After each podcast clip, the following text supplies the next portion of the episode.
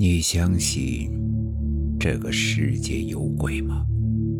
欢迎收听由慕容双修为你演播的民间恐怖故事。今天要给大家讲的故事叫做《出租屋》。事情发生在三年前的冬天，我利用寒假的时间去看望另一个城市工作的男朋友。但是心心念念的深情相聚的场面却没有出现。这家伙连面都没跟我见就出差了，把我一个人扔在了出租屋中。当时呀，这简直把我给气炸了。什么工作那么重要，就不能晚两天再去吗？跟他大吵了一架后，我是越想越委屈，就喝了两罐啤酒。虽然有些醉意。但是我保证，那晚见到的不是幻觉。那晚我确实非常的生气，也不想听他解释，一气之下还把手机里他的名字给改掉了。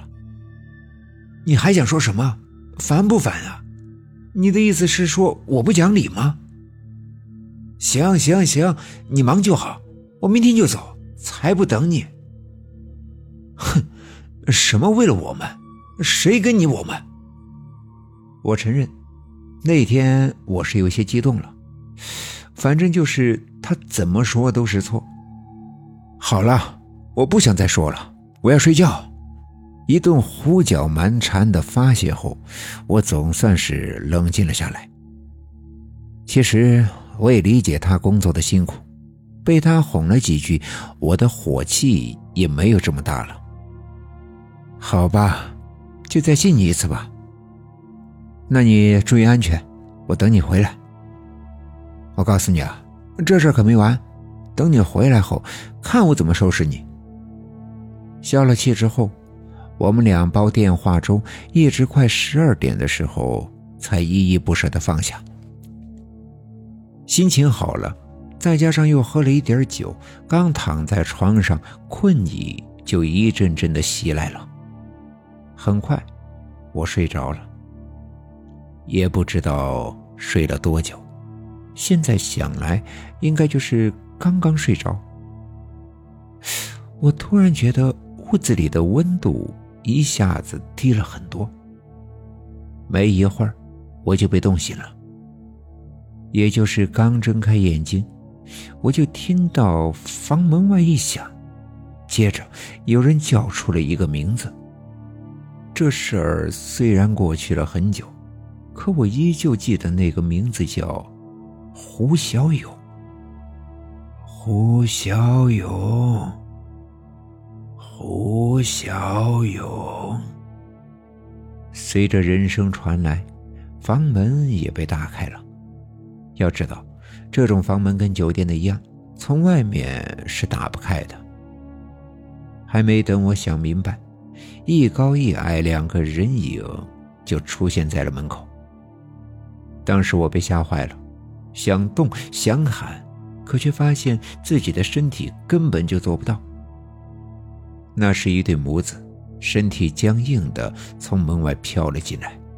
虽然没见他们张嘴，但是那个声音却一直在房间中回荡：“胡小勇，胡小勇。”那对母子慢慢的飘到了我的床前，一动不动的看着我。我不知道他们是谁，或者他们要找谁。总之，他们飘在我的窗边，不停的喊着那个名字。过程中，那个男孩还伸出手，朝着我脸上给抓了过来。那一瞬间，我的心脏骤然一紧。我想躲开，可是我的身体根本就动不了。后来，那个母亲拦住了男孩，这也才让我悄悄的松了一口气。他抱起男孩，在说着什么，可我却什么也听不到。交谈中，他们一直看着我，看得我心里直发毛，心跳在急骤加快。胡小勇。也不知道过去了多久，那对母子终于慢慢的走出了房间。房门关上的那一刹那，我的身体终于能动了，我猛地就坐了起来。我惊恐的盯着房门，衣服都被冷汗湿透了，可我却不明白那对母子想干什么。那个名字又代表了什么？黑暗中，我也不敢起身去开灯，蜷缩了身体，把被子拉紧了，甚至不敢深呼吸一口气。就那样，我僵硬的蜷缩了很久。也不知是什么时候，我又睡了过去。第二天一早，是男朋友的电话声把我给吵醒的。我迷迷糊糊的摸起电话，也不知道是什么原因，我的头很沉，就像是被什么压着一样。电话里，男朋友说他已经安全到了出差的城市。那你记得吃早饭呀？啊，对了。我昨晚做了一个怪梦。随着聊天，我慢慢的清醒了过来，但当时我还以为昨晚的一切只是一个奇怪的梦。不对，又不像是梦。我觉得你这房子……但昨晚的一切太过真实，我甚至记得那阴森的气氛。可很快，我就发现自己错了。因为我在墙上看到了一个名字，正是昨晚那对母子一直在喊的名字。那是用口红写在墙上的，看着就跟鲜血一样刺眼。